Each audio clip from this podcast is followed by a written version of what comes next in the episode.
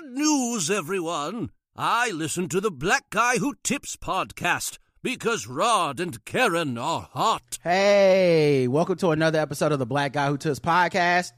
I'm your host, Rod.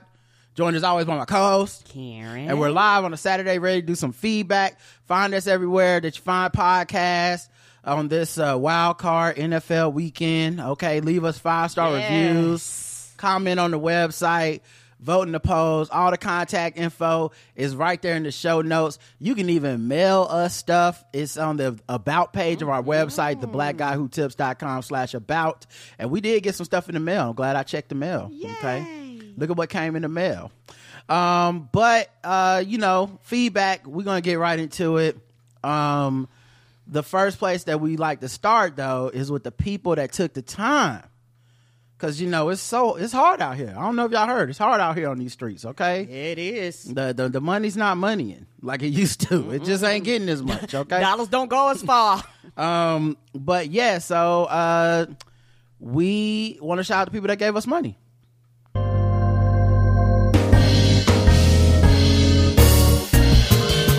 May I have your attention? You are now listening to Charlotte's Own Rod and Karen. We welcome the good folks who tithe to the black guy who tips. Today's a new day. New money, new hey hey hey. Uh, we got some new people giving. Uh, we got some new donations. Tiffany B, recurring donator. Alfonso M, Mr. Span from the Mr. Span podcast. Palmetto Stone Magic. Jay Full, Lindsay B, Autumn W, James C, David C, no relation, Jasmine J, Bambi, Dr. Professor Bambi, Unbridled Love.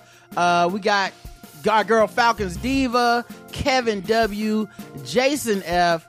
Uh, we got a one-time donation from Dorothea W. Thank you, Dorothea. Come on, Dorothea Come on sound through. like somebody great grandma. They don't make Dorotheas no more. You know what? Uh, Appia is Dorothea. Oh, And okay. Appia's black friend in Germany is Dorothea. So I I would say we're the number one podcast with Dorotheas. I'll, Child, number one demographic. Thank you, Until- Dorotheas. until proven wrong, we are number one in the Dorothea demographic. I'm claiming it. Derek L.W. Uh, and lastly, Ken M. Thank you, everybody who took the time out to put something in our pockets.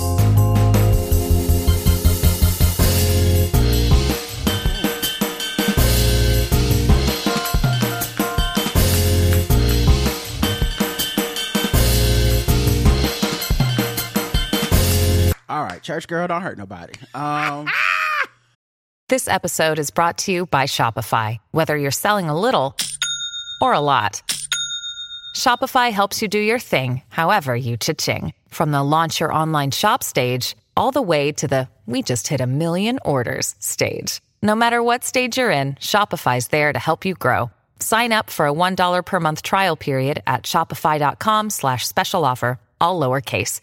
That's shopify.com slash special offer.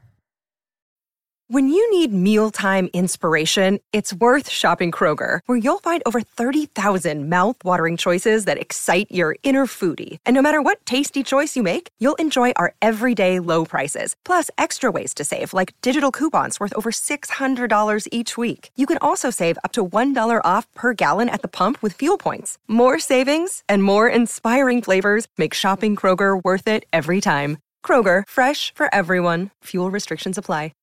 We got we got a couple five star reviews. Uh, I I can't remember if I read this before. I I, I It don't matter. don't know. Like I said, I don't care if you. I feel like we should have if we did one last Saturday, but I don't remember. So I'm gonna read it again. Child, y'all know me. I don't be remembering, so I'm like, okay. Yeah, but I do be remembering, so I'll be trying to do a good job with that. I know you don't care, but some of us have to care. Uh, makes my Somebody, some, somebody has to kill. Yeah, I know you just here for the ride, but people don't want to hear us doing the same stories five times. Makes my day every day. I won't ever be able to fully convey my admiration for the blackout Tips. I've been an avid listener for almost 11 years.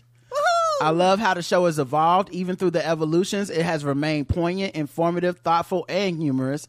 I'm really enjoying the new segments like Gender Wars and the IG polls.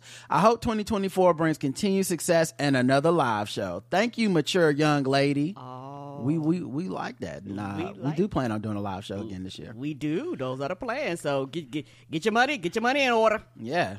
So much love from Vay Still Tripping, who says, Come for the comedy, stay came for the comedy, stayed for the blackness. So many fantastic statements and topics to enjoy. The thing that makes the show so great is how Rod and Karen like and love each other. Love me some black love. Don't ever change. And thank you for all the hours of laughter and listening. Oh, thank you. I do. I love Roger very much. Yeah, and uh, I do too. And I think, uh, you know, if, if we don't do Black Love TM like as a, uh, you know, selling point, I know a lot of people do.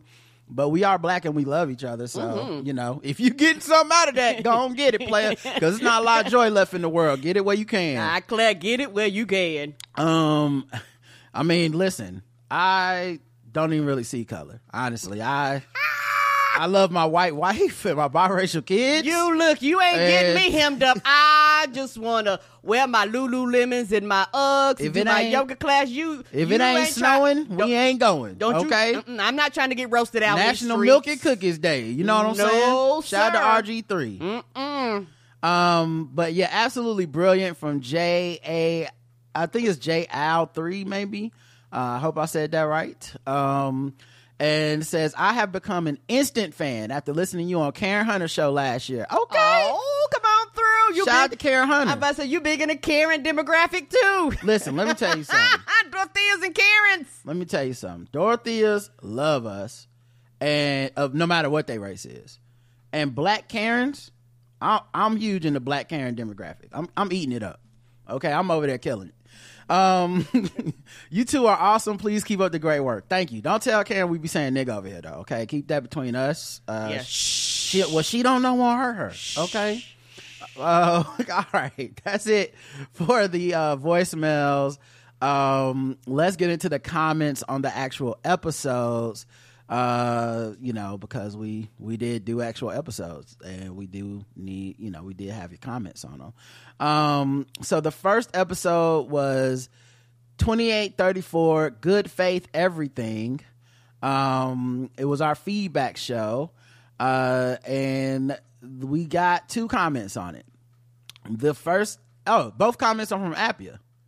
Uh, I'm glad I'm not a celebrity when it comes to my relationship. My relationship established in 2006 is overall pretty good, but surprise, not perfect. We did never have the we did never have the big big problems. There was never cheating or abuse or dishonesty with money. Love my husband. I find him attractive, and he says the same about me. We're doing pretty great financially and have pretty cool kids. What more could anyone want? You might ask. Mr. Appia is a real introvert, and so I can choose out if I wait until he brings up an issue that has to be solved, an emotional one or a project in the house, it doesn't matter. And it's very possible he never does. I once waited 10 years for him to take care of a project in our basement and he never did, so I had to do it eventually or I'll do it again. I'm unfortunately not a mind reader. His normal mode is not to communicate. So you can imagine the problems. I start asking open questions to get communication going. He gives me short answers to make the conversation die. If you don't have if you don't have kids and real estate together, you could just say, okay, if you don't talk, you don't talk. We don't talk. Unfortunately, this is not an option here. We have to communicate to find, for example, common ground about how to deal with something that came up with the kids because a teacher, for example, needs a decision from us. I suggested, of course, therapy for him in a nice, uh, sorry, something fell on my desk. Uh, I suggested fe- therapy for him. Where is it? Mm, okay, in a nice way to make it easier for him to start conversations. Uh, he said he sees that it would be good, but he doesn't try to find a therapist, possibly because he would have to talk to someone to achieve that. yeah, I'm, I'm I'm generally a less talking the better type of person. I, I if I know I need to talk and I need to gear up for it, I'm ready. But I'm not necessarily a try to kill the conversation person. Just you know, um, like I'm like introversion isn't like always like crippling or socially Right. whatever. I'm actually really good talking to people one on one, especially like people I like and love and care about. I can talk to them all day. Mm-hmm. I'm I'm more of a if I go to a party, it's overwhelming and I cannot wait to fucking go home type Yeah. of situation. And nobody really has deep conversations in those settings. Yeah, even yeah, if I go to a club, the music's too loud, you know, stuff like that. I'm not really huge with that, but like people that get to talk to me love me. They love talking to me. It's you know, it's kind of a problem sometimes. Mm-hmm. Yeah, Like, because Roger finds a lot of extroverts that just claim him and go like, "You gonna be my friend." yeah, and also like when I go play like basketball or something, and I'm sitting on the sideline and I'm talking to people, kind of holding court.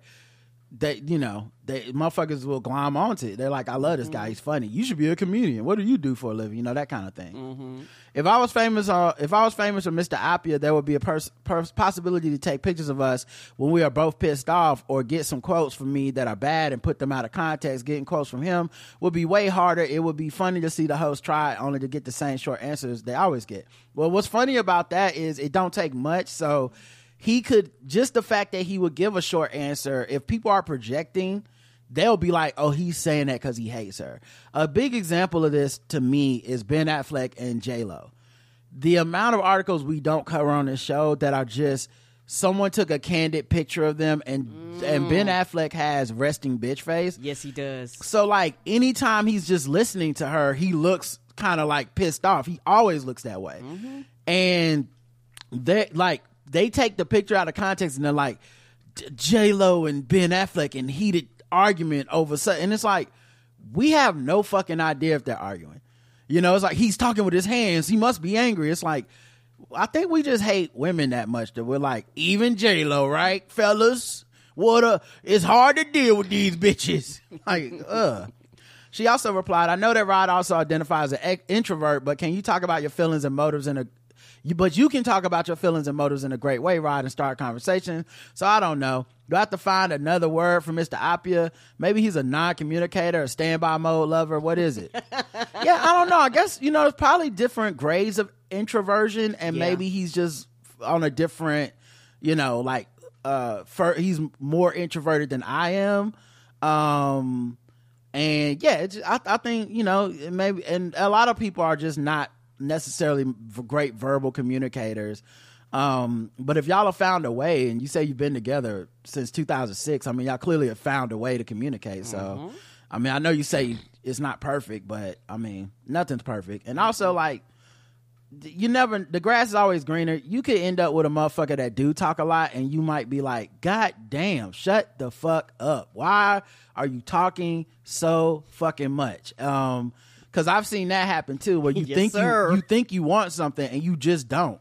You know, I like uh Karen powers through and talks a lot, uh, even when I'm like trying to do something. But honestly, I would prefer that. I don't I don't want I I'm too anxious of a person and too empathic to be with somebody that's like just always fucking quiet and always in their own head and they don't want to talk because then i become the annoying like is you good everything all right you you know what's going on over there and and nobody wants to deal with that kind of insecurity and shit so like you just got to pick your poison and that means sometimes i need to pause a video game or turn the podcast off fuck it it's fine i'd rather have that than the other way I'm better than I used to, y'all. I, it's okay. I'm not. This is not a better than I complaint. You don't have to. You don't have to justify. It's not a complaint. I'm not. This is not no no sneak this or nothing. I just. I, I think people just don't balance it out in their minds of mm-hmm. like. There's another side of this where I think I want that, but do you? I don't know. Right. And and also as a extrovert, I had to understand how to look outside of myself and actually observe and pay attention to what's happening in the room. I've been around extroverts that don't pay attention to shifts and changes in the room and they don't pay attention to people getting bored. They don't pay attention to people not wanting to be there. Like they don't pick up on any social cues or anything like that. So over the years, I've learned to actually pick up on those things and adjust. So yes, I'm a pure extrovert, but as I've got older, I can turn it on and turn it off. And it's people that have been around me that think I was almost an introvert because I know in certain situations it's best to shut the fuck up and don't nobody give a fuck about what I got to say at this period of time. And it's okay to let the silence fall and shit like that. Like it's okay. Every second does not have to be consumed with your words. Uh, on the web, on YouTube, Corinna says, "Hey, Rod and Karen, me and my kid went in October to both get flu and COVID shots at our local pharmacy. I was surprised at the time at how long the line was of people with appointments. Um, yeah, that is good. I think.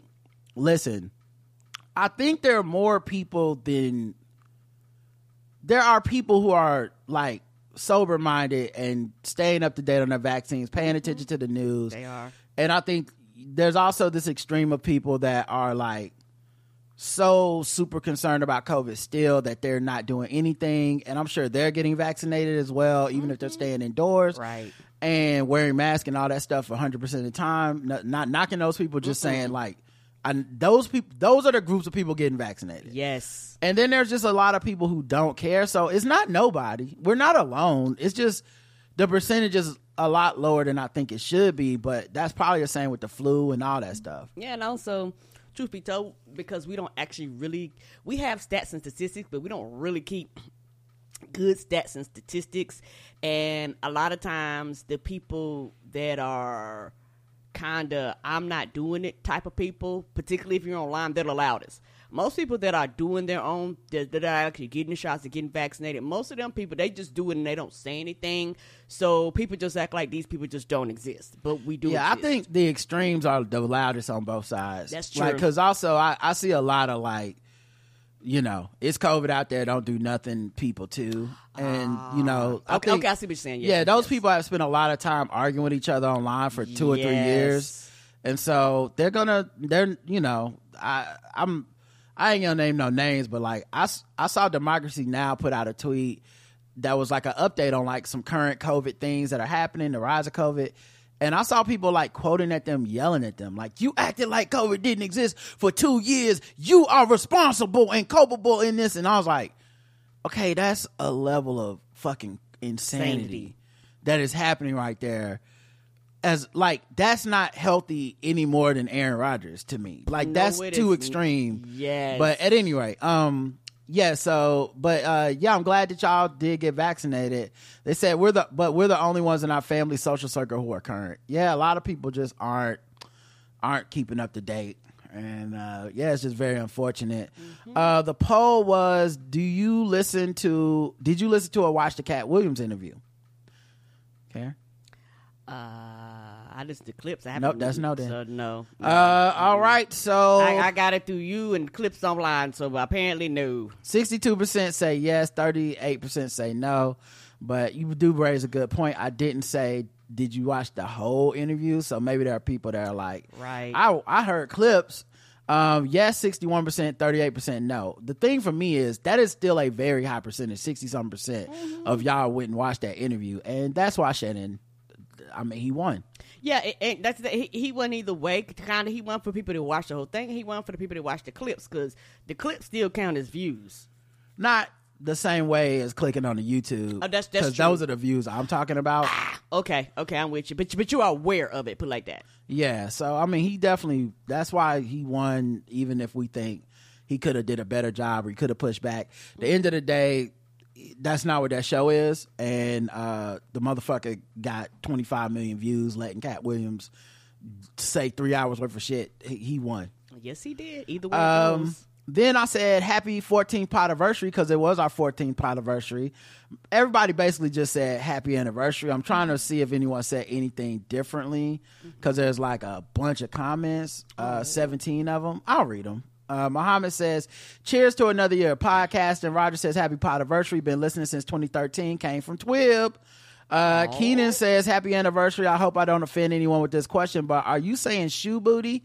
Well, her name is Shoe Booty, but the booty is spelled B O O T I E, and I don't know what it means. Maybe if, if she hears this, she'll write and explain the name. Right. Uh, but but yeah, I am saying shoe booty, just not with a Y.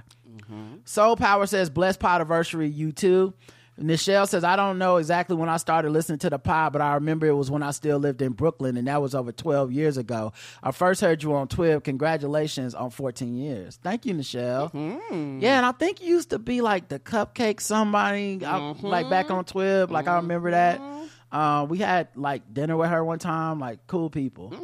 Coach Malik says, "Happy anniversary. I'm not a day one, but been listening 12 years strong, and I appreciate all you do."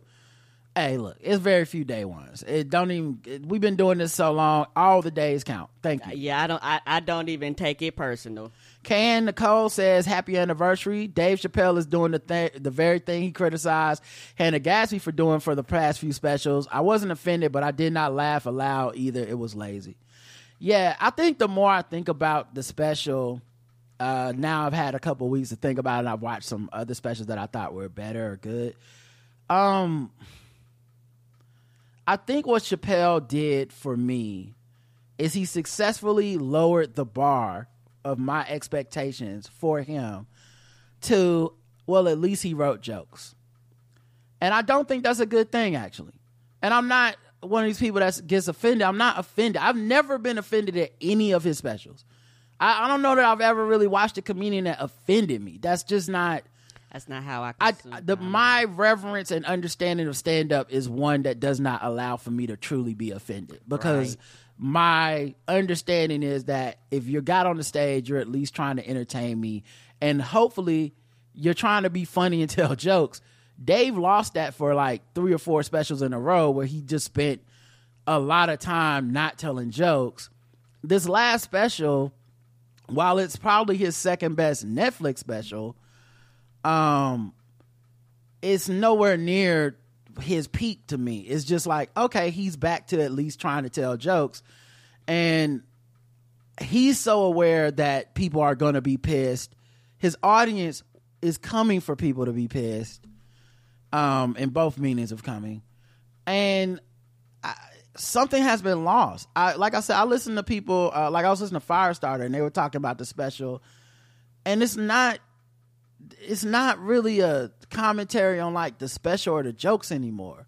It's a meta commentary on like society and people getting offended and is he really transphobic or is he not or is that allowed or not and why why is it okay you know for him to be like super you know dogmatic about race but at gender and LGBTQ issues he can be like fuck those people. They are the butt of the joke. That is funny. But you know when it uh i was listening to jl uh Cauvin rain on my parade talk about the special and uh what's my other uh and ricky gervais special.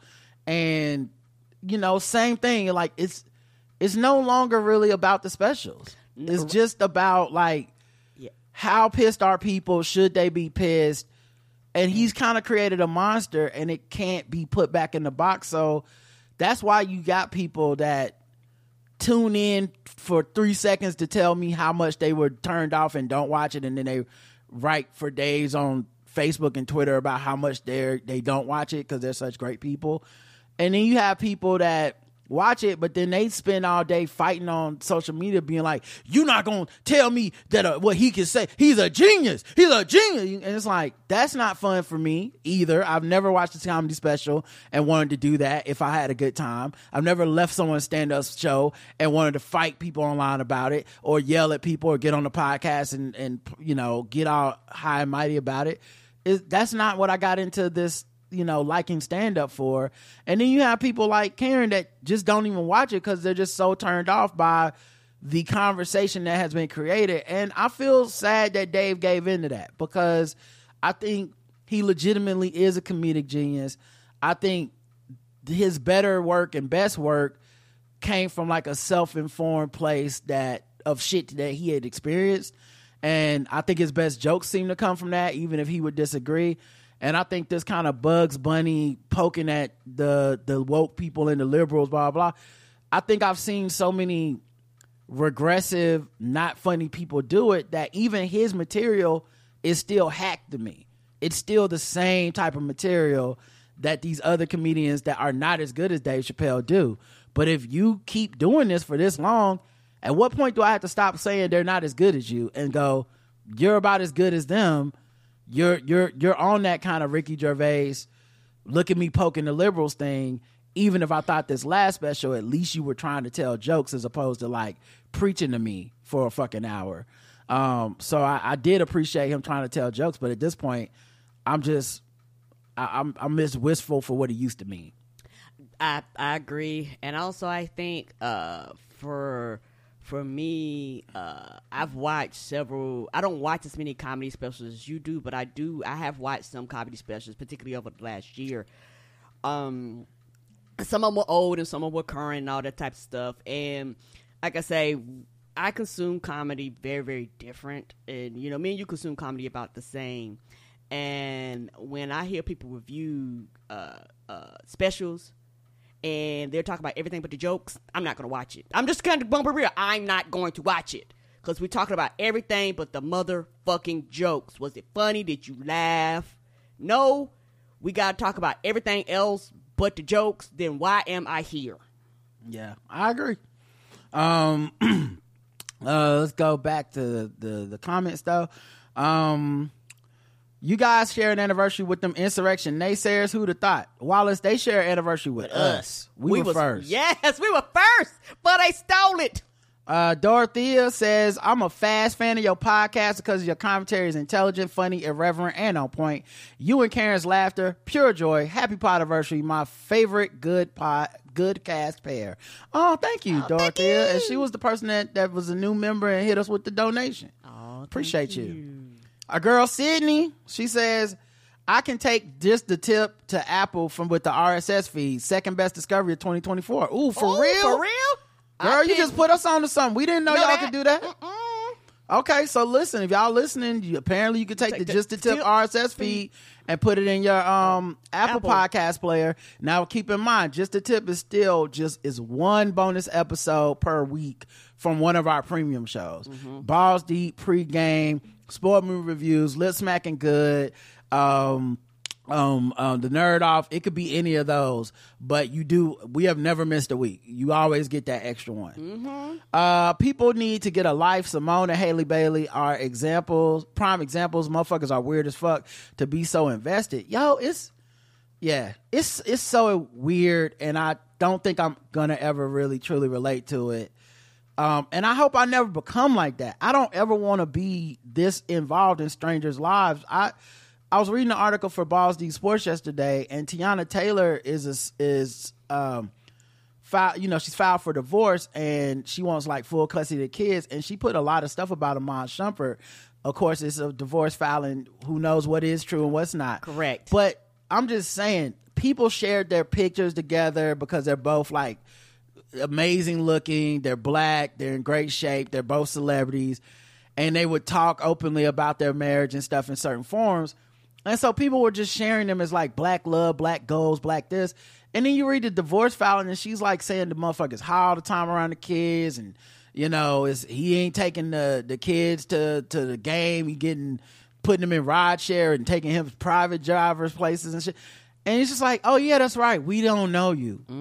We know what you tell us and what you show us, like we do with everybody else. Right. So you can't really put people on too high of a pedestal, but because for most people, they're not giving you the real them, and they also not gi- giving you enough of them. They they show up when they want you to see whatever, which is normal. Right. most of us aren't trying to go through all that shit in public. To be honest, Right. good or bad. It ain't none of your goddamn business. Uh, Neil says happy anniversary. Damn, 14 years. Congratulations. Raphael says happy anniversary to the best podcast in the world. You continue to be a multi-universal inspiration. Ashley says your podcast become one of my favorites thus far. 14 years is a long time. Congratulations. Why ha- what has your, I guess, what has been your favorite segments throughout the years? Okay. Well, Ashley, I'm going to tell you straight up. And it's not just me and I think I speak for pretty much everybody. But there was a period of time we used to read Baller Alert, Yes. uh, Groupie Tales on the show, Hating ass Terrell Jones. and that was always my that was one of my favorite segments to ever do. I was sad the day we ran out. I almost wanted to go back and start over and read them all again, but they erased that shit from the internet. You cannot find that shit. They are like, listen, the, the game was supposed to be sold, not told, and we was telling. We was like, y'all put it on the internet, we reading it, and we had such a great fucking time. But I really feel like that's definitely been one of the all time great segments. So, uh, and yeah, I don't even know where you would go to get them all, uh, because they're just they're just interspersed throughout the years and episodes. If you search the title of our podcast and maybe groupie or something, um, it'll give you like those episodes probably. Ah, I missed that so much. We had like like theme music we played that came in. Five star chick. Yes, like that was so much much fun because this was back in the day for Instagram and and shit like that. So uh, this is where they was telling their tales, and child, they was telling it. Yeah, that was amazing time. Uh, let's see what else we got. Happy Podiversary from Alicia, who says, been listening since 2011. Y'all been with me from my first real job to second degree to wedding and birth of my baby. Shout out to Chill. And I think his name was Austin T. Jones. Uh, Austin T. Jones. I don't know Austin. I don't remember. Oh wait, no, I remember Austin. Um, yeah, uh, but I don't know if his last name was T. Jones, but I do remember Austin, and we talked to Chill not too long ago. Chill Uh, doing good for, the, for on the phone. Yeah, for those of you to go, I miss Chill. She doing great, y'all. Choc- Choco Bean says, Happy anniversary. I started listening because I heard my sister listening and I heard Rod do the Bobby Shmurda in prison countdown. I thought, this man is very interested in Bobby's well being. hmm It wasn't Oh, a game. Ro- Roger was on that. He Yeah. did that daily till that nigga got free. I do not know why they had him locked up as long. I, they I did, know. it didn't make sense. I still don't feel right about what they did to Bobby. Maybe I missed some evidence or something. I wasn't on trial uh, at the trial. I wasn't a jury, so maybe there's some evidence that didn't make it to the general public. But I never really understood why he went to jail so long. Right. Uh, happy 14th anniversary, says James, who said he says King Rod and Queen Karen. Thank you. With little king and queen emojis. And lastly, Miss Barnes says happy listener since 2018. Okay, Miss Barnes, thank you. Okay, we appreciate you. Um, let's go to the next episode. That was our feedback episode. We did four this week. Uh, break some rules. 2835. We had six comments. Let's get into them. Anne says, listen to this on a Monday morning. Your advice about the people who break the rules are the ones who make the new rules is perfect motivation. I even quoted you on my socials. Let's go, Ann.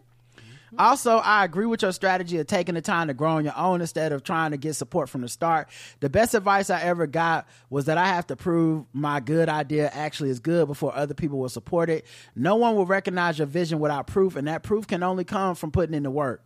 Hard, yes, but necessary. Yeah, I, I have a saying that I uh, for a long time, which is most people are not going to help you until it's too late, like till you don't need, Need the help. Rap till you don't need the help. Now that doesn't mean that their help isn't useful or that you can't like grow with that. Right. But just a lot of times people offer you stuff and it's not really mutually beneficial because it's like you proven that you can do this shit by yourself. Mm-hmm. And now they just see that you can prove it and they're like, I want to be down with that energy, with that person, with their whatever goals they have because I think they're to accomplish these goals uh, and bigger things later. And so they try to hop on. And discernment is really your your tool there. Yes. Discerning the people that are just leeches and hoppers on that are dragging you down and the people that actually want to build something together that are similar mindset and similar work ethic. It's hard to do, difference. but you definitely need to parse it out. Happy anniversary to the Black Guy Who Tips. I remember the first episode I listened to. It was the Southern accents that got me. I live in the South, so it felt comfortable. It was the one where you were dealing with some guy who complained about Karen's voice. You took the time to correct him. I loved it.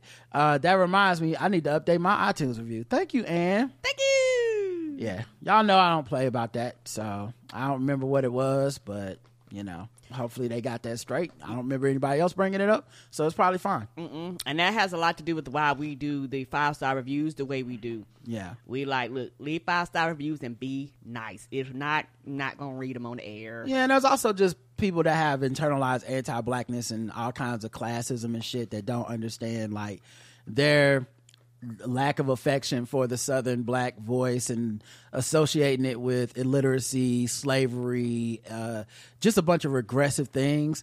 Um, it it is a um, it is very anti-black. Yes, it is. Um, and it's and because it's not just about the regional dialect, it's the assumptions.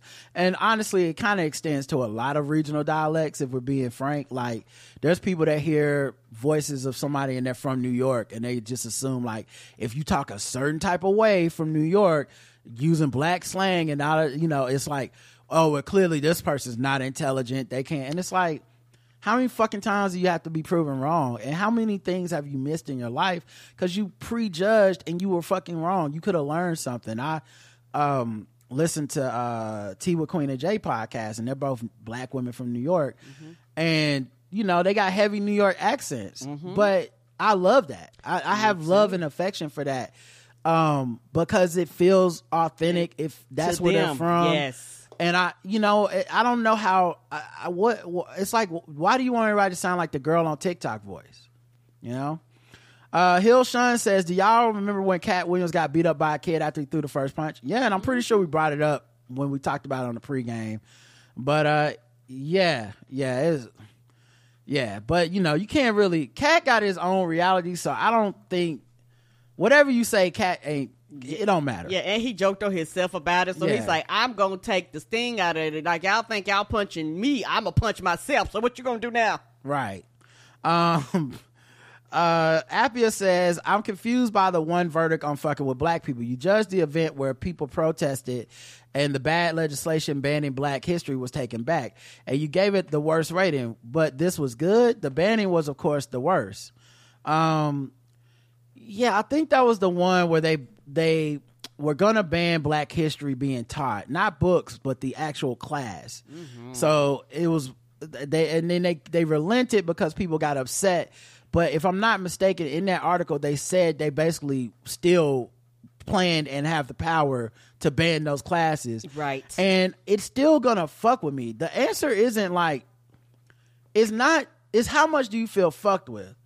And the fact that my history, the history of my people in America, is something that is optional and seen as political and to be taken out because of the feelings of white children, alleged feelings of white children. It's really about their parents Right.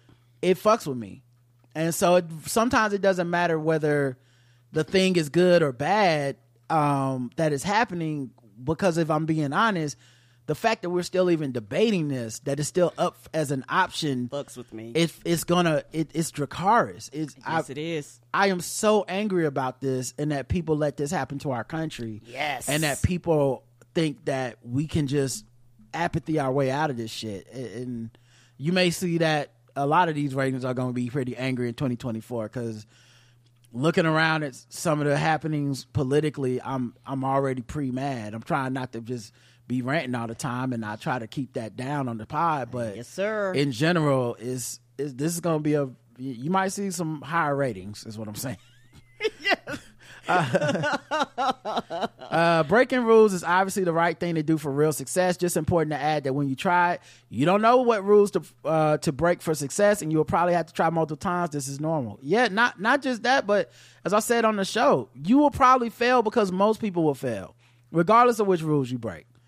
Um, if especially if your goal is to be like super huge or something like that, that is very rare for anyone to get yes. you probably will fail no matter what rules you break, but at least break the rules that like are authentic to yourself so you can have fun and live in that. And if you do make it, you you won't have you will have made it in a comfortable way that you don't have to fake. That's what happened with us. We, the way we have established ourselves and we talk to podcasters all the time that used to interview us and they would say stuff like, How do y'all, you know, like keep from arguing on the show and shit? And I'm like, Because we just never, we aren't those people anyway. No, we. So it's not like we turn the mics on and we're like, All right, Karen, I know you just called me a punk ass nigga. and I know I just called you the bitch, but it's time to record. Okay, let's pretend to be happy. Like, Yeah. we just never did that. So, and if that was, if we were some other couple that did argue all the time, and then then maybe that's what your podcast should be. I'm like, "Ah, I wouldn't do it, but maybe it works for you. Yeah, So- ma- maybe it works for you, but I know me, I cannot function with that because my motto is, uh, guess what? These mics gonna go off, and you got still look me in my motherfucking face. Shoe Booty says, Rod, I'm going to let your banter regarding fitness be my new rock. I am in the same boat where the pandemic stopped everything in my tracks. And for a few years, I was trying to capture lightning in the bottle and recreate what worked for me. But I'm realizing it's time to find what will work for me now. Everything has changed. I have changed, and the old routine won't work for new times. I joined the Y, but have been nervous to go. But I want to feel like I used to when I felt when I was active, strong, capable, and confident. Yeah, definitely, man. Like, um, because like I, for me for specifically playing basketball four or five times a week even when i was like 42 43 or whatever that felt good. I felt good. Um my vitals and all the shit that i go to the doctor for were strong. It was good. But man this this last like three years of just not because i'm not a gotta go take a hike person not that's not as fun to me Right. i'm not a lift weights guy but if that's what I have to be or need to be, or that's where I need to start to start over, then I'm then I'm gonna do it. Um, uh, I'm working on getting a physical trainer. I just had my like initial interview thing where you talk about your goals and all that stuff, and they're supposed to hit me up by next week. And then I'm gonna learn how to go in the gym and use the machines uh, correctly. Right, because I'm trying to tell you, them stick figures don't mean shit to me. It like I'm reading to go. I still don't know how the fuck to use this machine. and then supposedly they walk me through uh, the workout in the machines, tell me like a routine or cycle, I think is what it's called, and then they basically instruct you like, okay, you need to do this, this, and this, and then uh, repeat this three, four times a week, and so the three or four times that I repeat it will be without them, but they'll show me the first time every week, and uh, so I signed up for that. Um, I've never done any strength training or weight training before um since high school. Uh, maybe I took a class in college, but that that nigga didn't. That teacher did not check on anything. We was just in there doing whatever. Um, so I yeah, I'm looking forward to that to see you know what I can learn and see how it affects my body and stuff. Um, I've already started working on like diet stuff uh, as far as like, and I don't mean diet like fat diet, but just like uh, lifestyle, what you eat, what you eat. I just I've been working on that stuff since early December. Um, and it has been working. It's you know, like I said, I've been trying some healthy alternative snacks and all that shit, but um, just also like when I eat, um, uh, what I eat, how I what I cook. Uh, We pretty much don't eat DoorDash and stuff anymore. Like maybe once or twice a week at at most, Max, but right, sometimes no most time. of the time not not even that Right. um and i've just and i've just been doing more like things to prepare myself for uh you know good habits because also you get older and your mm-hmm. body changes. Like Yes. your metabolism goes down your testosterone goes down your ability to process sugar goes down your your liver it's, like all this shit is finite and starts going down. So then it's like all right man i can either like be like fuck it if i just you know i'm just living my life i don't give a fuck which is fine i don't judge nobody y'all don't never really hear me on here talk about nobody's health or weight or That's whatever your choice. uh, I only, I only talk about mine, and I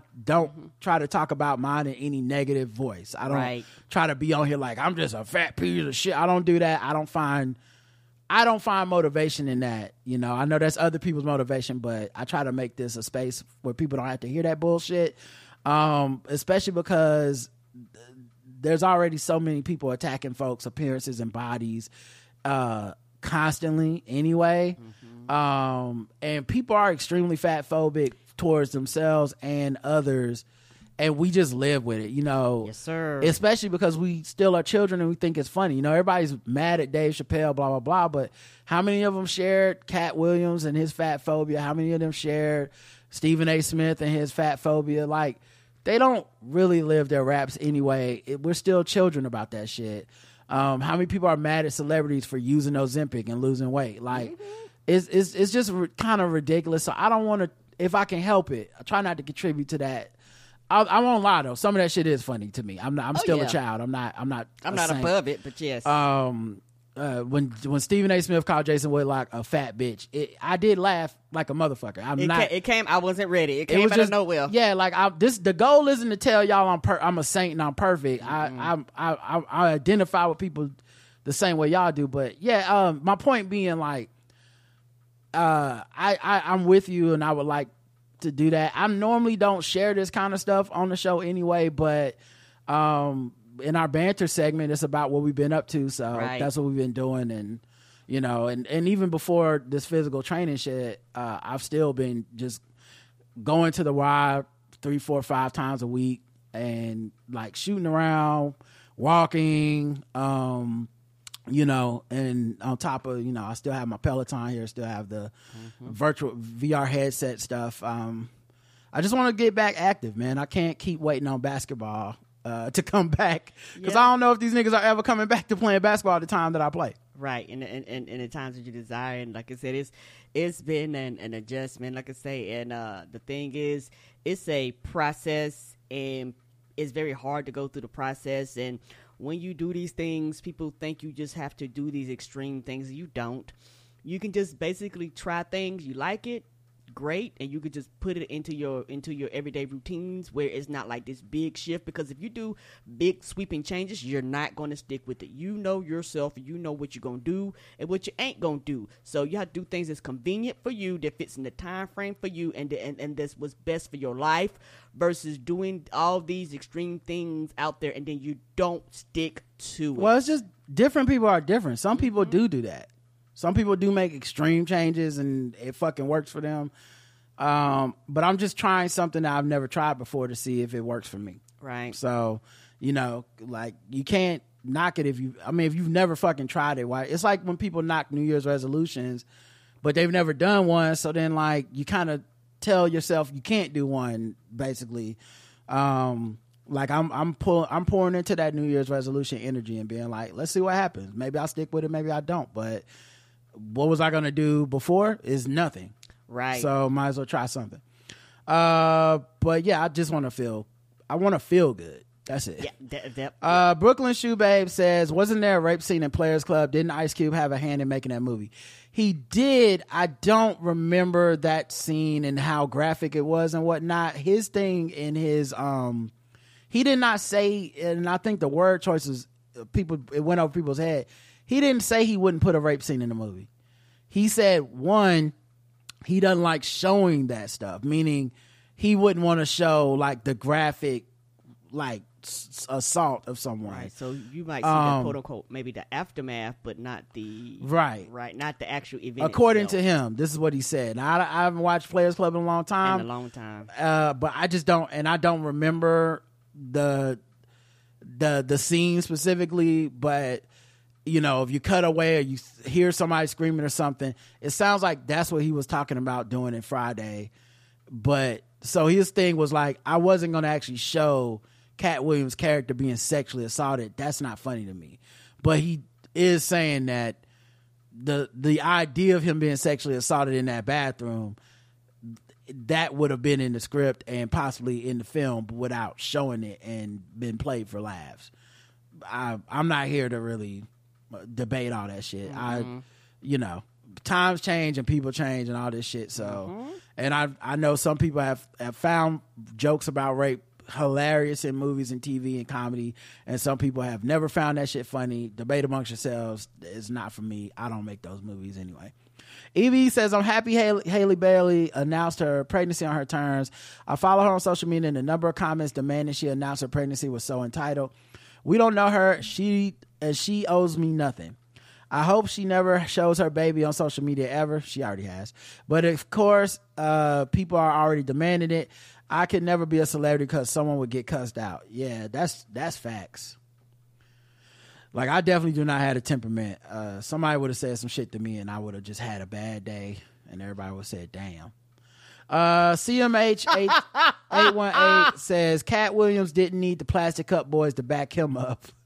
Uh, I guess talking about Kevin Hart and uh, how he had the plastic cup boys uh, making jokes That about hilarious. um, making jokes about Katt Williams on that NBA broadcast. Um, who would win? And uh, who would win a Kevin Hart versus Katt Williams decathlon? Katt Williams or Kevin Hart? Kevin Hart. The majority of our audience agrees with Karen. Sixty-six percent say Kevin Hart. Thirty-three percent say Katt Williams. Um, and then the poll on Spotify, very close. Six, I mean, about the same. Sixty percent Kevin Hart, forty percent Katt Williams. So the majority of us think Kevin Hart would win a decathlon against Katt Williams, regardless of that video of him running in that gym. Uh, I don't normally toot my own horn, but today I'm honking this bitch. J. Cole was the quote of the show. Wallace says, "Which horn you honking, naysayer?" Roger says it's crazy how Katt Williams is how now these niggas top five comedians all of a sudden. Yeah, it's a prisoner of the moment. Uh, Jane says political neutral naysayer, please. Shout out to the Missouri students for taking a stand against that school district's nonsense. Um, yeah. Uh, uh, Malik's coach Malik says honk that shit. Raphael says I'm actually working on two podcast projects and learning a new language right now. Got to be able to sell the hustle in a new market. Thank you for this talk. I needed it. Talk your shit, Rod and Karen.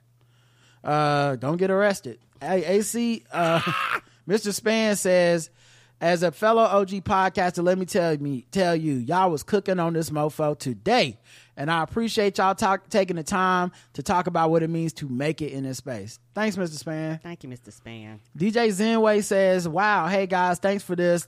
Uh, it's so on time for me right now in 2024. Saving this, please listen to Katt Williams' interview. He never claimed to have written the part; he enhanced the part.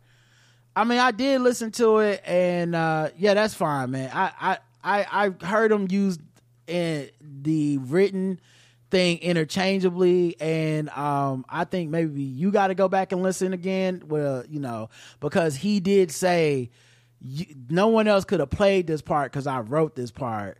And i think what he's saying is his enhancement his comedian whatever is the crux of that character. And i don't think that him and um Ice Cube were like I don't think either one of them was lying or anything. It just feel like uh some wires got crossed there. I don't I don't think that makes anybody necessarily wrong there.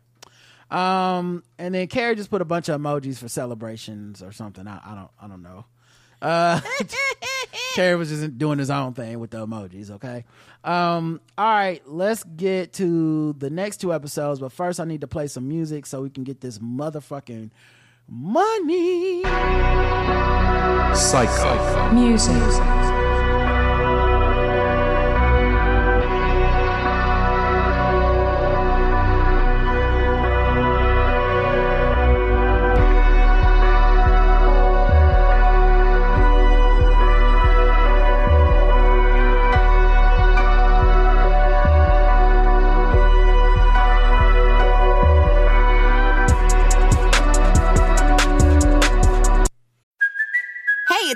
It's Kaley Cuoco for Priceline. Ready to go to your happy place for a happy price? Well, why didn't you say so? Just download the Priceline app right now and save up to 60% on hotels. So, whether it's Cousin Kevin's Kazoo concert in Kansas City, go Kevin, or Becky's Bachelorette Bash in Bermuda, you never have to miss a trip ever again. So, download the Priceline app today. Your savings are waiting. Go to your happy place for a happy price. Go to your happy price, Priceline. All right, let's get to the next episode. 2836. Be his Coretta. Four comments. Ah! Um, Abia says, I'm concerned with how Jonathan Majors is talking about his new girlfriend because I recognize an unhealthy dynamic. I hope I'm wrong and they are fine or fake, or and I'm just reminded of some stuff I experienced in one bad relationship in the past. He builds her up as his savior. He says she is an angel, not like all the other bitches in the past. She is a good woman. There's a lot for such a there's a lot for such a short relationship, too much and too fast. If the relationship goes bad, she will, if she is like many other women, hesitate to leave out of guilt. She can't leave him because he would collapse. She has to save him with love, and she doesn't want to be like all the other bad women who failed him. That's a pretty bad dynamic, but as I said, I hope I'm wrong yeah, I have no idea. Once again, with these grown up ass strangers that we don't really know that just act for a living. Um, I do think the way he talks about her is weird, um, especially with them being together supposedly for such a short period of time. Um, Meagan Good is basically silently just stood by his side through all the slings and arrows and whatnot. Um, and uh, uh, who was it? It was it was um Naima from Tea with Queen and Jay, uh, uh, Naima on uh, Twitter, that made such a great point that I think it was her. I'm pretty sure it was her. But when he brings up that Coretta shit on national TV about Meagan Good, that is also definitively a. There's almost no way his ex would not see that, and it's kind of a shot at her. I can see that. Like this woman is the woman you wouldn't be for me, Mm-hmm. uh, which says a lot. Which says a lot. Now I know she's a white woman. We supposed to hate them and shit, but I don't really go for all that. Me either. If somebody got you know is in an abusive relationship, I'm not like, well, you a white bitch, too bad. Like it's. I just feel like that's all very unfortunate shit, and Right. um, time will tell on Jonathan Majors and all that stuff if he's genuinely changed. It's like the Ray Rice thing. Um, but so far it doesn't sound like he feels like he did much wrong. And even the earlier stuff with the text message about don't go to the hospital, people don't seem that concerned about that. and I find that weird. I don't know why, but that bothers me more than the the if you don't feel so strongly about the night of the in question, I don't blame you. I really think that is confusing. I don't know what happened. I really don't. Um, but the text messages about don't go to hospital seem kind of cut and dry to me. Like I understand it's not a beyond a reasonable doubt thing, but I can't. He never offered an explanation that made sense, and they don't seem to be asking him to give an explanation that makes sense about what the fuck was he talking about. And so, you know, and in that interview when he pivots to like, I think I would have what what I learned from that night is I needed to just get out the car or something. And I'm like, yeah, and then I shouldn't have ignored the red flags. I'm like, the red flags of you putting her in, need to go to the hospital. Who waving these flags? Like, what the fuck is happening? Am I? what? This is crazy. right. Justin says the thing that's wild about the whole color purple and Oprah stuff is that most of the people talking bad about how Oprah didn't do anything to help refuse to or haven't even seen the movie because it's black trauma porn or whatever excuse they have to not see the movie. Right. Uh, just look at the box office. The film has made about 56 million and I've seen people say how underpaid Taraji has always been and she should be making just as much as Brad Pitt or whoever, but they won't see the movie she's in. Yeah, I, I, I don't yeah, I hear what you're saying. I don't I don't really have much to push back on that. I just think it's a complicated thing and the movie budget slash how much actors make thing is already a rigged game, rigged playing field. There are actors who lose the most money in Hollywood who also get paid some of the most money in Hollywood and there's no rhyme or reason to it. You know, I I forget who I was on the list at the time, but I know Will Smith was on the list for a long time of people that we associate with. Oh my God, movie star, and then they just have certain projects that just keep losing money, and they keep getting big paydays to lose money again. Um, and it's not really reflecting on their acting ability. Could just be the projects they pick, Right. budget, promotion. Could be a lot of stuff, but I think we all can agree that black actresses are underpaid and kind of get the shit of the of the stick with a lot of these things. And so I think that's where you're gonna find common ground. But yeah, I, I, I will always have a bit of a annoyance at black people who complain about black trauma movies or black history movies or black or slavery movies or what. I have a bone to pick with them to a certain extent because a lot of that work, especially when it's made for us and by us, is good work. Right. And there's no shame in it. It's not the Hollywood or the Illuminati or anybody trying to like come mm-hmm. get you. Right, and I still feel like this. You get in your like white people, you get in your feelings about it, and all of a sudden, because you get in your feelings about it, it cannot exist. And the last thing is, I don't say shit like black trauma because I find that to be um, ridiculous because the vast majority of movies have some level of trauma in them. It, even if it's a rom com and it's just someone getting cheated on, what makes it black? You know what I mean? Whenever it's some black people struggling, it it's trauma, it's black trauma. But when the motherfucking they make the movie about the poor people that work at Amazon, that's just a movie. And no one's talking about white trauma. All these fucking movies about opioids and shit like that, and these trailer park at like we don't call Eight Mile white trauma. So stop, just stop, man. Black people are we're allowed to paint with every brush in our toolkit as well, and stop fucking limiting us. You don't have to watch it. I'm cool with that. That's why I'm not gonna join you in the like. Y'all won't even watch the movie. Don't watch it if you don't want to, but don't, just don't make me put me as a creative in a fucking box. Uh, MD Aria says, I hope Jonathan Major gets help. I truly do. This person needs help. It seems like everyone forgot the initial assault conversation in text messages where he told her not to go to the hospital for the first time. And speaking of Coretta, the internet says she, he was civil rights attractive. So now he needs his black woman to hold him down. Everyone wants a Coretta, but are you a Martin Luther King? That's what I'm saying. Hey, But also, Martin Luther King was cheating. Uh, Evie E says, Y'all ain't shit for that show art. Jonathan Major's obsession with Coretta Scott King goes to show he has no real knowledge about her besides being someone's wife instead of acknowledging her as an activist in her own right. One of her children had to check him on that. I think he may have mentioned her again in his interview to make light of his tape conversation that went viral, and that just makes it even worse. I don't think his career is over, but I think it will never be on the same trajectory it was before it all came back came out.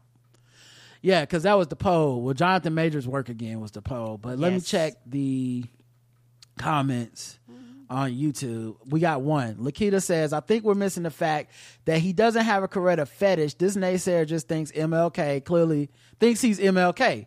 Clearly Lovecraft Country infiltrated his mind and he really think he died for the cause. Oh no! Yeah, he like yeah. He, I think honestly, if I'm being serious for a second, I really think he sees Coretta as a woman who was with a great man and put up with everything that came with being a great man, and that is what made her a great woman. Right.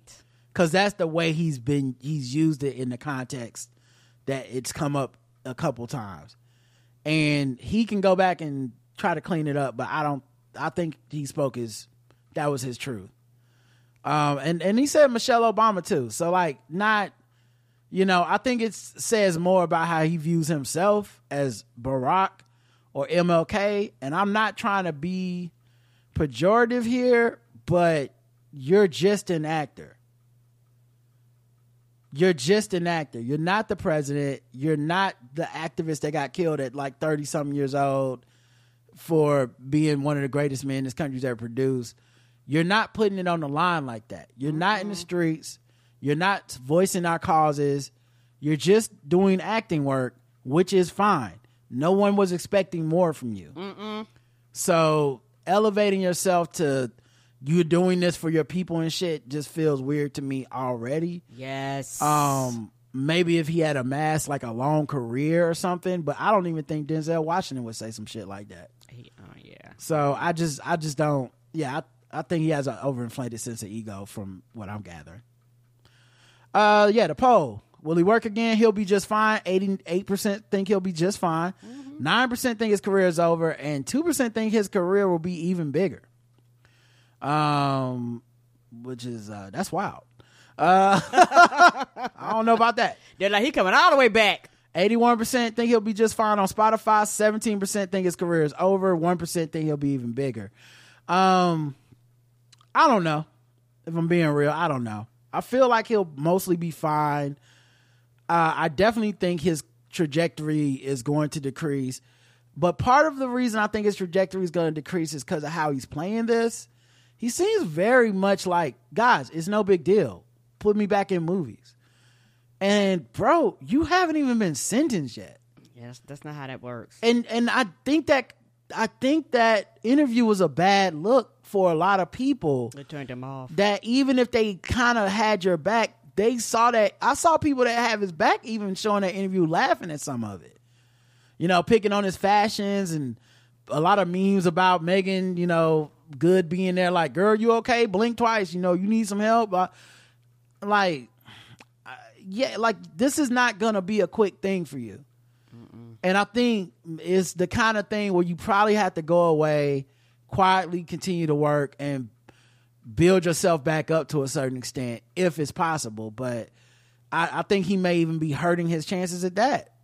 You know, Nate Parker is working again. He just is never gonna. He was on a trajectory to catapult into leading man status, Right. and I think it'll he'll never have that now because it was sexual assault, and then the way he kind of tried to explain it, it just is it, it just it never really it never really measured up to what people wanted to hear. And I'm not saying that there's any way he was gonna. I don't even know the right way to play that. It's Right. just it came up. It, it was something that did happen, and you can either say I had nothing to do with it. It was all fake, or you got to say I did it. I'm responsible, and I hope people can forgive me. But yeah, it's j- just kind of playing middle of the road of like I'm very sensitive to this, da da da, and you know I respect women, and I would never do that, that. But also this bitch line or whatever it was, it's just it wasn't gonna work. So anyway, uh, Q and A was shout out to all the civil rights bays. Uh, Curly Nigga says, "Yeah, I thought Nate Parker was to be okay career wise. That doesn't appear to be the case. Yeah, um, people always say that, but do y'all go look up his IMDb? He's They, working. they don't. It's just the fact that he's not in shit that they're looking or watching, and he's not like being pushed out and like in the public eye like he used to. So people just assume that you're doing nothing, and that's not always so. Yeah, like he Birth of the Nation was 2016 and he's done Well, no. Hold on. I'm wrong. I'm wrong. I uh he's done American Skin 2019 and I know I can which is a short 2020. So, no, I'm wrong. He hasn't been working. Yeah, maybe he won't be okay. I don't think he was as big as Jonathan Majors was, but yeah, maybe y'all right. Shit, fuck that. Uh, Nichelle says years ago, Robin Thede did a hilarious sketch called "Real Housewives of Civil Rights Movement," and this interview reminded me of it. I think it's on YouTube. Hilarious. Yeah. Uh, Ida B. Wells, James Clay says more like Ida B. Fine, if you know what I'm saying. Guess who says, why does he keep bringing Coretta Scott King up? I'm baffled by his obsession with Coretta. Sounds like he wants a woman to be his mother instead of his partner. Malik, uh, Coach Malik says, damn, that beat for the banner section was bumping in the truck. Hey, we got some bangers over here. Ty Flojan says, come on through, Betty Shabazz. Roger's going down a rabbit hole. Eddie Bola says Terrence Howard still works. I think he'll work again. Give it time. Yeah, see, that's the thing too. People point to Nate Parker, which I said is a pretty extreme case, but we have a ton of people that have sexual assault allegations, credible uh, assault allegations, credible Me Too stories that are working, and everyone ignores them. Anthony Anderson has uh, all kinds, like he's working. He's working and no one gives a fuck. Like uh, Kobe, like he died and we cried for him. Like we like motherfuckers cherry pick just the ones that they go see. What happened to so and so? But we have a lot of ones where it's like we don't say what happened to him because nothing happened. They still around. I don't know if he'll Jonathan Majors will be one of them or not, but I just know it happens and it's not exclusively a white thing. Um, Roger says you can't turn a Nancy Reagan into a Coretta King. I'm uh Yamonte says I'm looking for the Ruby Dee to my Ossie Davis. a classic Negro knows kind of love. Uh Magnificent Breezy says great episode as always, but that cover picture had me in the group chat chat cackling. Cracking. Oh yeah. Shout out to the group chat. And the cover art was Coretta kissing Martin Lu- Luther King on the on the cheek and uh Jonathan Majors is looking on like he's cheering That shit it. was fucking hilarious. Mr. Span says, haven't met Miss Scott King once. I agree with Major. She's a great woman. I had a big ass booger in my nose as I was talking to her. She never said a thing about it. She's 10 out of 10 with me. Wow, that is gross and also endearing. Leash says, you know what would be hilarious if Major's next role was a civil rights leader? If I could make that happen, I would. Yo, he need to play MLK. And Carrie says, shout out to Rod for running the Black Liberation Baddies list off the dome. Respect. That's what I do, Carrie. okay. This is it's there's a small subsection of podcasts that Did that- you go get that from? yeah, it's a niche, it's a niche market. I don't know. Very niche. I didn't know if anybody was gonna really appreciate that, But but I'm glad you did, do. brother. I'm glad you did. We found we found a fan that was like, okay, off the dome. Uh Black liberation baddie. Somebody said. yeah, we love them over here. Okay, I'm listen. I'm still a dude. Uh, all right, let's go to uh the last episode of the week. 2837, not really big on fatherhood. Appia says, We don't have garbage disposals here in Germany. I've never seen one in the kitchen here ever. Wonder why that is. Verbal abuse, I doubt that it really goes up, or if the scientists in the past didn't even ask about it in the past, like they didn't even care about it. I don't yell at my kids regularly, but it happened a few times, not often. I always apologize. I think it's important to talk about it, but it's hard to be perfect at it. Oh, garbage disposals are banned in Europe. I just found out. They say they see them as a danger for the pipes and the environment. We do compost in a bin and use the compost for garden plants to separate the trash like good Germans do. Well, we love to see it. Mm-hmm. Shoe Booty says, I saw some video yesterday saying you shouldn't pour pasta water down your drain for the same same reason, starch buildup. Respectfully, no. I won't be doing that. what else am I supposed to do with my pasta water? Dig a hole out back and put it give it back to the earth? Right. That don't make sense. The video suggested giving it to our your house plants your or your garden, and there's no way I'm gonna have my plants in my house stinking like old spaghetti or attracting critters outside with my pasta enriched tulips. Wangangi says, uh, the dump I dump my weird non-toxic organic waste liquids on my neighbor's tree that is growing through my fence. Oh, that's smart. if only we all had neighbors like that. Right. Gina Gay says, listen, y'all talk about verbal abuse. I'm not surprised it's trending upwards. A lot of parents are well aware that it's not okay to hit our children and there are lots of societal repercussions for doing so. But yelling and screaming seems to be still on the that's what parents do table for many parents. It's sort of like a, well, at least don't hit them kind of mentality, which is dangerous, but definitely out there. I can also see it as a rebellion against gentle parenting trend, which I've heard people say means you are abdicating responsibility. I don't agree. I can see lots of parents not even understanding that yelling can even be abusive. Hearing that it can be so damaging was surprising though. Uh, it makes sense. Try can't try to teach my kid about controlling big feelings when I don't. Right. Right. Thanks for bringing it to my attention. No problem, and I'm glad you uh, found it. You know, uh, informational. I did too. I did not know that shit. Right, and and this is something where it's so common that people don't really even think about it and they don't comprehend how it affects people. You know, people people know it affects people, but people really don't think. People know it affects people, but when it comes to children, because I can't speak for you in the West, but here in America, children are look considered property. Like that's your property. You own it like you own a chair. Mm-hmm. So because of that, the way people uh, uh, process it is a little different. People go, well, you know, if I, I'm going to treat this child like it's a chair, quote unquote. So what I do to it, no, I'm not kicking it, I'm not beating it up, but you know, I am quote unquote might be abusing it, but that's okay because it's mine.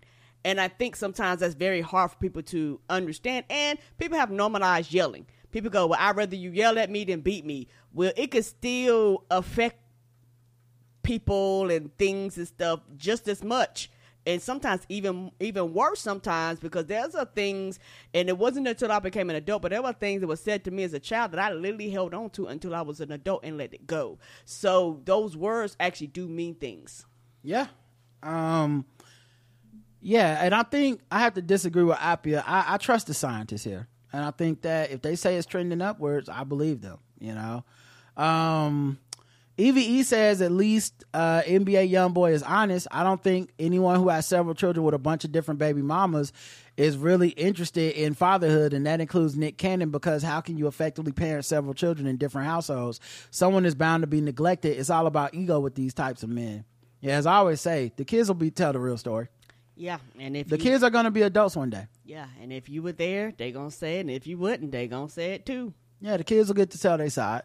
People have been coming for Vivica Fox all week because of what she allegedly said. People were coming for her career as if she wasn't an Independence Day for Kill Bill and Soul Food. She has iconic roles. People who are perpetually online just be making shit up, right? Mm-hmm. And could have read the article. It's in the article. She supports Taraji. yeah they're not gonna read She has had a different experience, but she's glad Taraji and other black actresses are speaking up about theirs. What the fuck? Why do we have to hate so much? Ugh. Don Lemon is coming out with a show on Twitter. We will never hear from him again. Does it Tucker Carlson have a show on Twitter? Yep, and I've never seen it or heard anybody talk about it. Remember when he used to go viral every week because of dumb ass shit he used to say? Anyone heard from him lately? I haven't. Exactly for whatever people want to say, legacy media television still has it's still the big joker, it's still the big dog. And it's the reason that Bill Maher, when he's doing a season, goes viral every Saturday morning with just a very archaic old man take. But it have it works. We're talking about it on social media because it was on TV. If it would have just happened on social media, if Bill Maher had a show on X, no one would give a fuck. Nope. You know who's trolling on X? Everybody's trolling on X. Mm-hmm. So if if if if Don Lemon wants to put his show on X or whatever, and I'm only saying X because I feel like Don Lemon signed up for X. he did He didn't sign up for Twitter. you got in late, my man. Okay. anyway, um, and I and also like I saw like his because they all have to make the same statement when they sign these things to be like press release, and it's already that I can finally have freedom of speech. Man, shut the fuck up. Shut the fuck up. It wasn't about freedom of speech. That's not the problem. Ugh. And you don't have that on X and Twitter anyway. They're gonna fucking delete accounts. They're gonna they they're always moderating some shit. Shut shut up. Um, and I'm not rooting against them, but it's just I hate when they put that out because it validates Elon Musk and that platform as this thing that it's not. Uh, let's see. Any comments on YouTube on this episode for not really big on fatherhood? Twenty eight thirty seven. No comments on YouTube. Let's go to the polls. Did you do you put the wrong stuff in your garbage disposal? Yes. Twenty six percent yes. Um, seventy five percent no. Seventy four percent no. Forty one percent yes on Spotify. Fifty eight percent no. Yes, because here in America, it's the garbage disposals. Like, bitch, you chew up shit. Like, that's your whole ass job. Like, they don't teach you that, you know, the sugar water turns to start. That, like, the fuck, am I supposed to know that? Like, Yeah, I I say yes as well. Although I did find that thing informative, and I've been watching what I put down there lately. And since I'm the one that does the majority of that stuff, uh, hopefully that's a good thing in our house. Um, Dr. Uzo says that poll. So I'm sorry, it, I got this rich ass lifestyle. Chaka Khan was a Q and A. Dr. Uzo 82 says that poll should have an option for not anymore. Had to learn about the eggshell thing the hard way. Mm. Brooklyn Shoe Babe says, I live in NYC. Our apartments rarely or never have garbage disposals. I don't have that this rich ass lifestyle. Michelle says, love yeah, a lot of them shits was made back in the back in the 19th century. So yes, a lot of that's why they don't have garbage disposal. I also don't have central AC. Michelle says, "Love a true diva like Chaka Khan." Also, a plumber friend told me to not use the disposal at all because most pipes are old. Uh, c- c- yeah. Well, then stop putting it in the fucking thing. Then That Ken Nicole says, "I I aim to have the same unbothered rich auntie energy as Queen Chaka." Ash Wash says, uh, "Do they even make divas like Chaka, Aretha, and Mariah anymore? We need more of this. Uh, can they make them? Because they came at us. motherfuckers seem to hate people that do fuck shit now." And if they don't hate them, then they have to do this weird stand thing where they defend the like, oh, she married a rapist, yay! Like, w- there's no in between. I think at that time because one, these people didn't have social media. A lot of this stuff was whisper campaigns and rumors and somebody, some other celebrity telling you a story about them, mm-hmm. or they do an interview and, and and they have a lot of personality.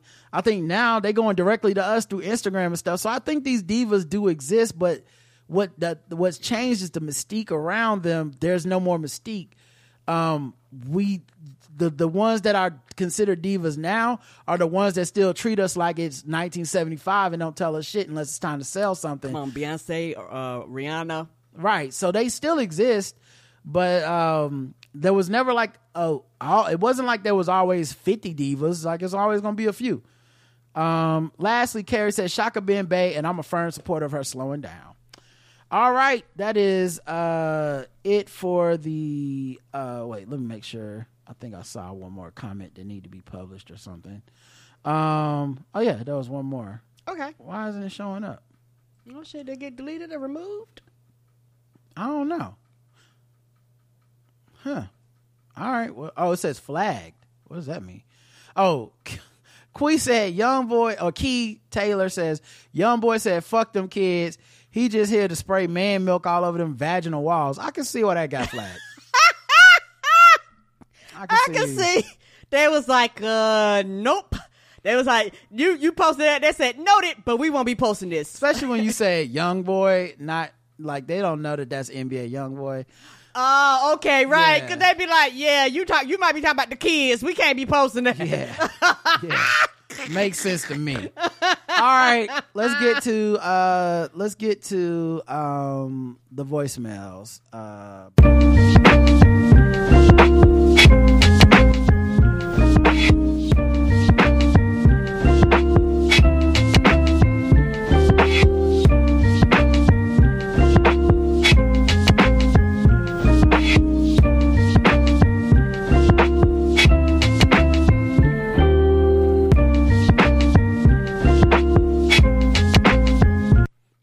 right, let's get to the voicemail. Y'all know the phone number. Let's do it. Hey guys, it's Kiana. So I'm getting caught up on episodes, and I'm currently listening to the one with J.L. Cauvin, and y'all were doing guest the Race, and you were talking about the officer who um, got in trouble for um, essentially making porn while he was in uniform, and it reminded me of something. So I've worked in local government for like almost 12, 13 years at this point. point, and one of my jobs, I worked as a police clerk in a police department. It was like my very first police job. And we had a chief of police who was honestly, he never should have had the job. He was very, very underqualified, but the mayor at the time liked him, so he got the job. We got a new mayor. She wasn't going for his shift, and so he got fired. Once he got fired, all of his stuff got turned into me because I kept inventory of all the equipment that was issued, and I got his work uh, book, which is the laptop that they use. So I'm going in so I can reset it, wipe it clean. This is when Skype was popping, and his Skype automatically opened up uh, when I turned on the computer, and his profile picture was a very shiny greased up penis. now, hopefully, it was his, but it was a greased up penis on a government computer. And I just remember being shocked and mortified and having like secondhand embarrassment for him. Um, he didn't take getting fired well. And he called me soon after that and was like, Yeah, watch your back because they're probably going to try to fire you next because I'm not there to protect you. And I'm like, Nah, my boy, you was wilding out having dick pics as your profile pictures on on your fucking work computer. Like, of all the things to do, I don't know why you chose to do that. But anyway, you telling that story just made me think of it. So I hope y'all are staying warm and safe. Happy New Year. Love y'all. Bye. Oh my God. That's hilarious. Oh my. He was like, "They got me. They getting you too." No doubt. Nah, I, I, I don't got shiny dick pics on my uh, Skype login. Yeah, don't, don't put me in there with you, homie. Like I'm good. I'd, I'd have picked that shit up and went straight to IT and be like, "Hey y'all, like I'm letting y'all know I didn't do shit to this. Y'all clean it, do what y'all need to do. Take out, take it off of there, and I'll take it from there." Yeah, don't ever put me in your shit. I hate when motherfuckers are fucking up and try to add me. Like, man, it's hard for both of us out here. No, I'm not putting porn on my work computer. Right? My my avatar is not a dick pic, sir. So I'm gonna need you to keep that to yourself. I'm, I, I, I, I don't have Mr. Glossy and balls out here. Right. That's you. Put your dick away and stop acting like we the same. We not. Right. Uh, all right, let's go to the next voicemail. Oh my god, uh, it's from Nikki. Mm-mm-mm. Hey Rod, hey Karen. Hopefully this sounds good because I'm driving. Uh, but I was listening to the episode about Jonathan Majors and his Coretta Scott King. Um, has a black female who is dated. Well, I've been I'm, I've been with my husband for about eight years total. But someone who's dated in the last decade. I have been on dates with said black dudes like that, and I, you know, this is just a generalization. This, but they tend to be a little bit weird. Like, and I agree with you and Karen of they're not looking for a woman who's like, you know, an activist, you know, all of that. They're looking for a woman to put up with their shit. So the one of the um, um, I'm I'm not sure. I'm Nicole from um, Three Guys On. I'm there every Saturday, and there was a one episode they were they were messing with me about my white husband. I dated a black guy. Um, well, we were on one date. We did not date, and he mentioned that in the date. That's an absolute red flag. We said this isn't gonna work. When I ended up meeting my husband, and I posted a picture of him, he was like, "Oh, so you with a white man?" I said, "Yeah, you're looking for Coretta Scott um, King. I was looking for David Bowie. Obviously, we have different things in mind, but it just it's just comical, and I I find it as a I, I took it as like what yeah, insult, but that's all I got to say. There there's there's a correlation with crazy and wanting uh, a Coretta Scott King, aka a submissive black woman who will let you do what the fuck you want and won't say nothing. But that's all. You guys have a great Saturday. Uh, if you guys are in 3GO um, this Saturday, I will see you guys then. Yeah. Oh, Um. Yeah. That and that is. Yeah. It's such a red flag. I- hmm For me too. why do you even want that? Just using that language, I'd be like, "What the fuck we got? To, what?" and it's never like a it's never like a, a equality thing um like um like um Ida B. Wells had a husband. I know his last name was Barnett, but let me just make sure I don't want to fuck up his uh his first name because Mm-hmm. um I know what I want to say. Oh, Ferdinand Lee, Ferdinand Lee Barnett. And if you read uh, Ida Sword Among Lions, that was a man who also was an activist, also was very civic minded and all that stuff. But that's a man who was so far ahead of his time when it came to respecting what his wife did, understanding it was a mission for her, it was a goal for her. And even back during that time of the turn of the, the century, it was not a okay, so it's time for you to have these babies and fucking be a wife and do all this shit. Like she like he was like, No, I understand.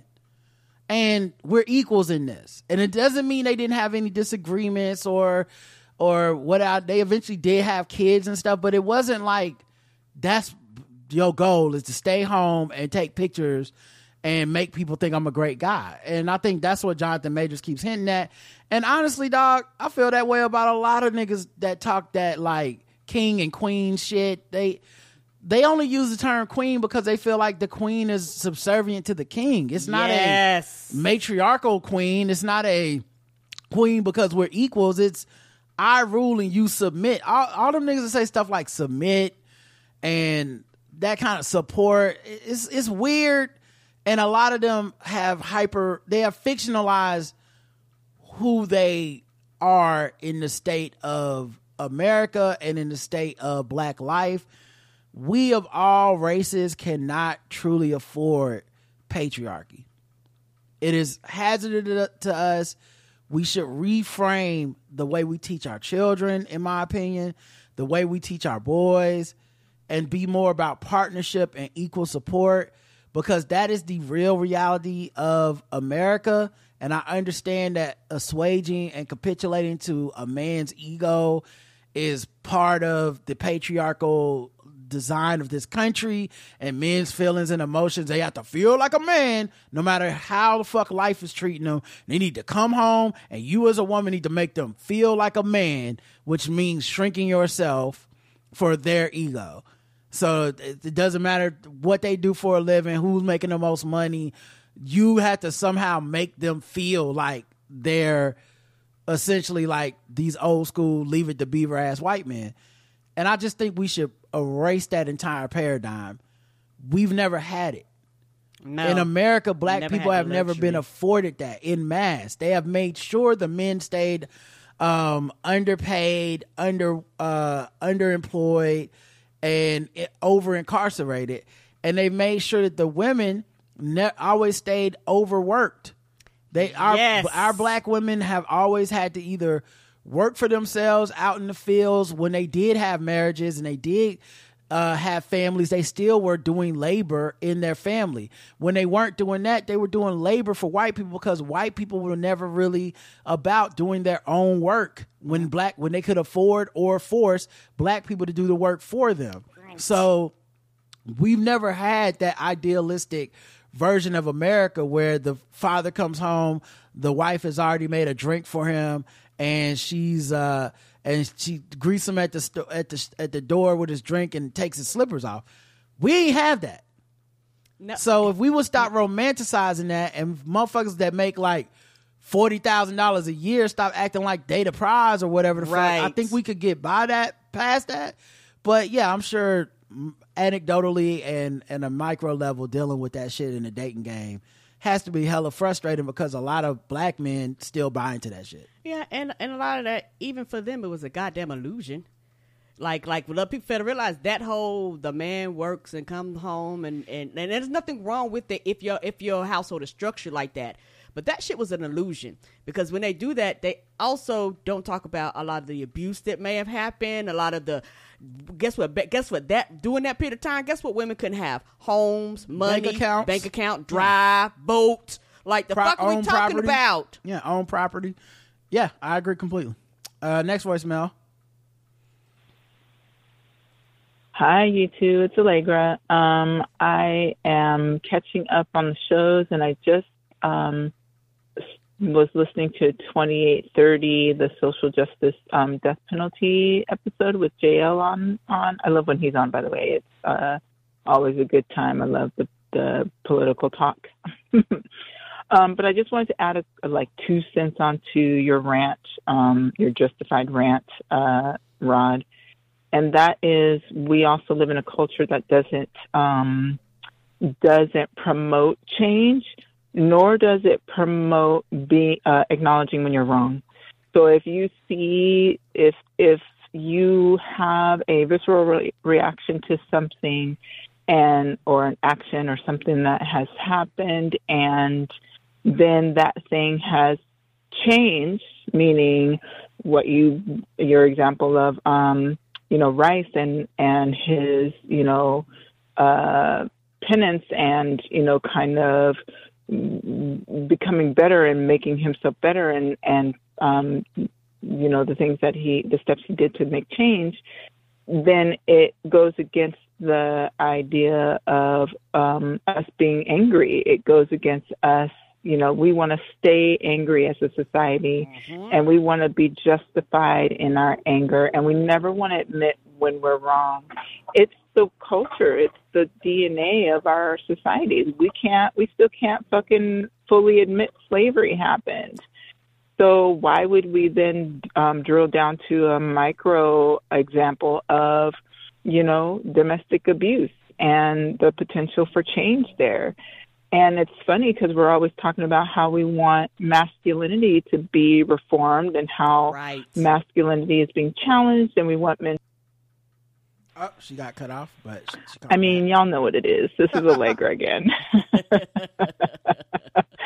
anyway, um, I'm just ranting about masculinity only because I I think that the other thing, the other side of it is is that like we're looking to um, have a new definition for femininity, masculinity, non-binary, all these things, but we don't want to accept the work that needs to be done to make that change happen. Right. And and that's very frustrating to me as a person who is going to school to become a therapist it's very frustrating to me as a woman who is a, is very into equality and um, and wanting to help people be their truer, better selves.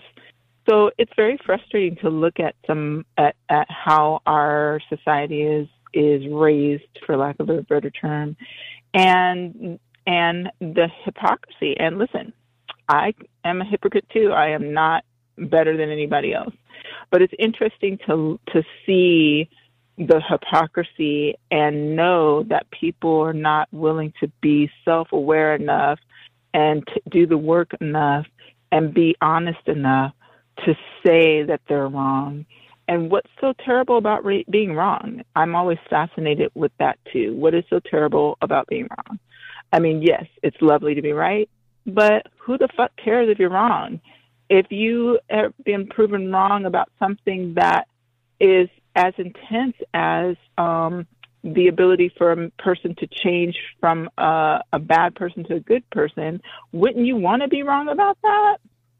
I don't know. Anyway, I appreciate your rant and I 100% agree with it. Um, unlike the very. She got cut off again. She didn't call back, but we got you, sis, and thank you. Uh, very yeah. yeah. very astute stuff. I agree with everything you said. Uh, yeah, and also I think for me, as somebody in sniffing my childhood, as somebody who over apologizes, you know, just part of my personality, as somebody who apologizes, even when sometimes I don't feel like even I can feel like I'm right and still apologize just because I want to keep peace who gives a fuck about it? I want to keep like this is just me functioning. I want to keep peace, and the peace, more peaceful solution to be like, you know what? I'm sorry, you interpreted it this way, even though those were not my intentions. Because when you say things, people have the right to perceive them and respond to them and make the situation their the reality the reality for them might be different for the reality for you even though you're justified so i am like, I'm my bad, I apologize, and move on. And the thing is, uh, and like I say, as somebody who has dealt with a lot of different things and fought forgiveness and unforgiveness and all this stuff through through my life, um, it's funny how everybody acts like forgiveness is a weakness. But if forgiveness was a weakness, everybody would, you know, if if everybody acts like forgiveness is a weakness, but everybody's not doing it. So forgiveness is actually a strength, but people don't look at it as a strength because they feel like if I do this, I am allowing me, me myself, if I do this, what am I going to do with these feelings and these emotions that I have? And they don't know where to direct them and they don't know what to do with them. And so they find this thing, and that's where all their anger and sadness and pain and all this stuff is wrapped up into that unforgiveness versus actually boiling down to the root cause of the problem and why you feel this way. And the thing is, a lot of times people think forgiveness is forgetting, and those things are not true. I can forgive you about something and not forget about that thing and still hold you accountable for those things and still not fuck with you at the same time. Like all these things can be true. But a lot of people think forgiveness is we just wash the board, wash the slate, everything's clean, clear. No, it's not true. It's a process. It, it, and the thing is, no, most people don't want to go through that process because it will require them digging within themselves, finding out what caused this. Some of this shit might be caused, like you read the articles about the yelling. Uh, some of this might be caused from somebody yelling at you. Some might, be caused from you getting your feelings hurt from a parent or a significant other. And like I say, that's the work, and those are the things that Allegra was talking about that nobody really wants to do. So instead of you know, admitting that if you want to forgive, that's okay. I'm not forgiving and that's my choice. They'll go, no, I'm not going to forgive, so you shouldn't forgive either. And it was like, hey, dog, everybody don't want to sit in unforgiveness. And there's nothing wrong with that. Some people want to forgive for their own personal things so they can fucking move on with their life and not be stuck. All right, last voicemail. Yes, Rod, Karen, Justin. Uh, this is Dr. Brooks Robinson of blackeconomics.org. Uh, I'm calling today about the long term strategic plan for Black America. We've been communicating with your podcast using the contact information there. Uh, definitely have an interest in uh, having a, a, discussion about this long term strategic plan for Black America uh, as part of your podcast uh, when you have space available. Please give us a call at your earliest convenience. Once again, the name is Dr. Brooks Robinson of economics.org, and the telephone number is 808 202 6889. Once again, Dr. Brooks Robinson, blackeconomics.org, 808 202 6889. Thanks. Bye bye. That, Chad, that was worth a phone call. Yeah, I, I, I don't know if we'll be. Uh, I don't think we'll be using your services. I don't know if we'll be doing that, but thank you. You know, it's not really what we do on the show. Nope. Um, and uh, good luck with the long term plan for uh, luck- Black good- America good and luck all to that you stuff. all. Yeah, not not wishing anything bad on you. Just uh, yeah, just uh, Now y'all see them them weird voicemails we be getting y'all. for the gram, for the for the gram, for the gram, for the gram, for the gram, for the gram, for the gram, for the for the gram.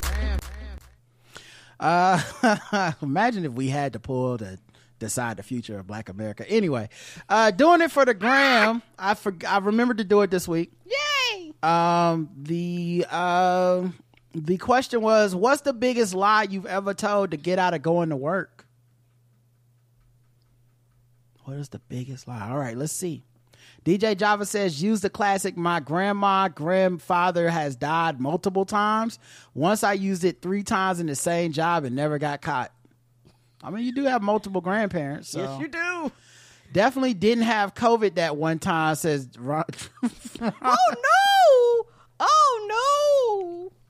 John says. Uh, Danny's art says, I told them my dad died. That N word was dead 10 years at that point. Yeah, I mean, you can't kill him twice. I hear you. he would be, maybe he would be happy he was able to help your life out in some way.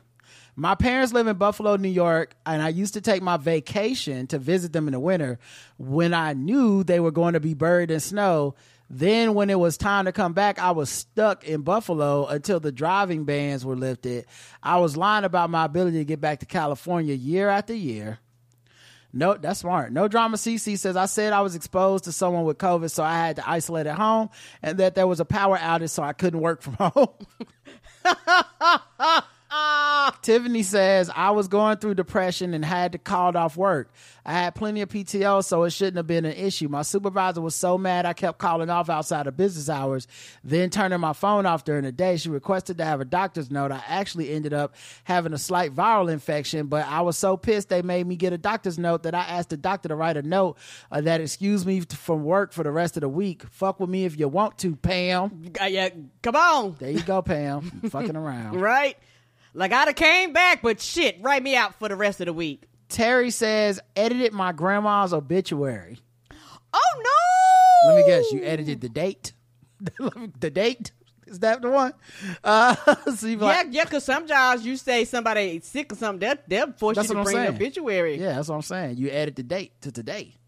Uh, my grandparents provided me with bereavement time long after they went on to glory. Shout out to the ancestors for holding me down, says Juicy Mama's daddy. Evie, Eve says, uh, I've used the dead relative excuse, although technically it wasn't a lie because I only used family members who are already dead. Harukian says, in high school, I told my job I was on the football team, got every Friday off for three months. I'm a big dude, so they believed it. Thank God they didn't. Thank God they didn't support you and want to come to a game. All right, ask any form of verification. Right. Hey, what was your stats this weekend? Stats in what? Oh, over the football. Yeah. I had, I had uh, several. on the bench. Several blocks.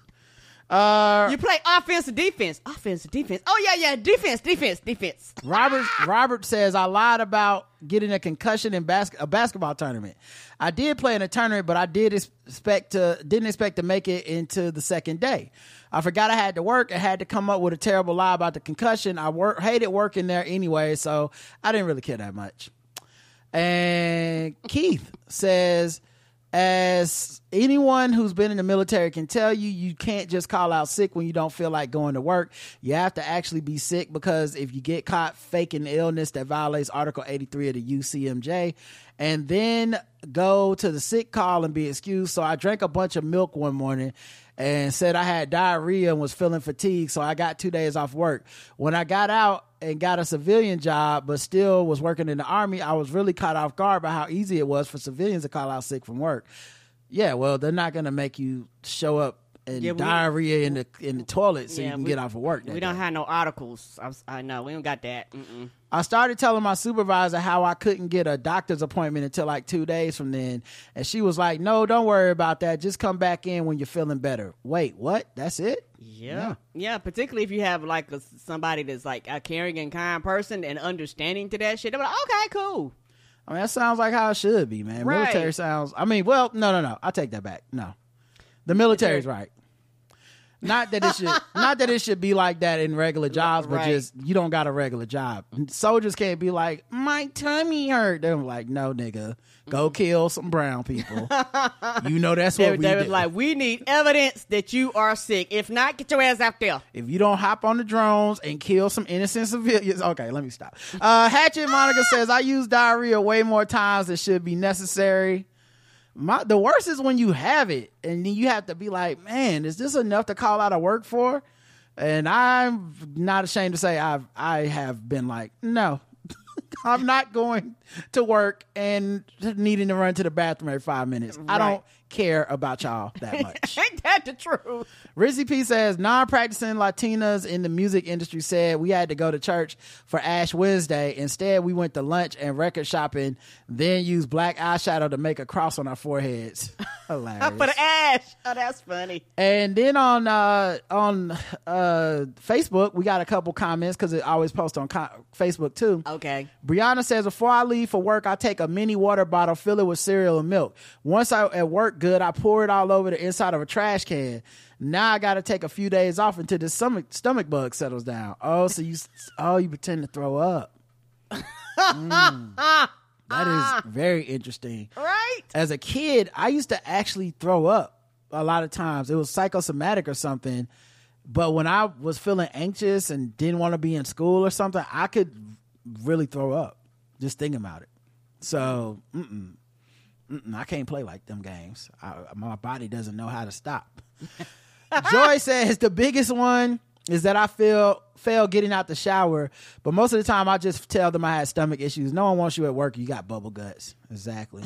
right. No one want to fight through that. Nope, and nobody gonna be like, nope, because you get there, then you ain't go. Particularly if you got to go into the office, traffic to get there, and then once you get there, you're gonna be going to the bathroom so frequently, you ain't gonna get shit done no way. Right. No pun intended. uh, no, I didn't think about that. No pun intended. My bad. Donald says, "Why? it's not your bad." It's, I told you y'all over apologizing. it's in me, y'all. I don't. I can't help it. Donald says, told my supervisor that my wife's grandfather might not have too many holidays left in him. That got me a few more days off. P.S. Her grandfather's alive and kicking. Do old people in our life know we using them like this?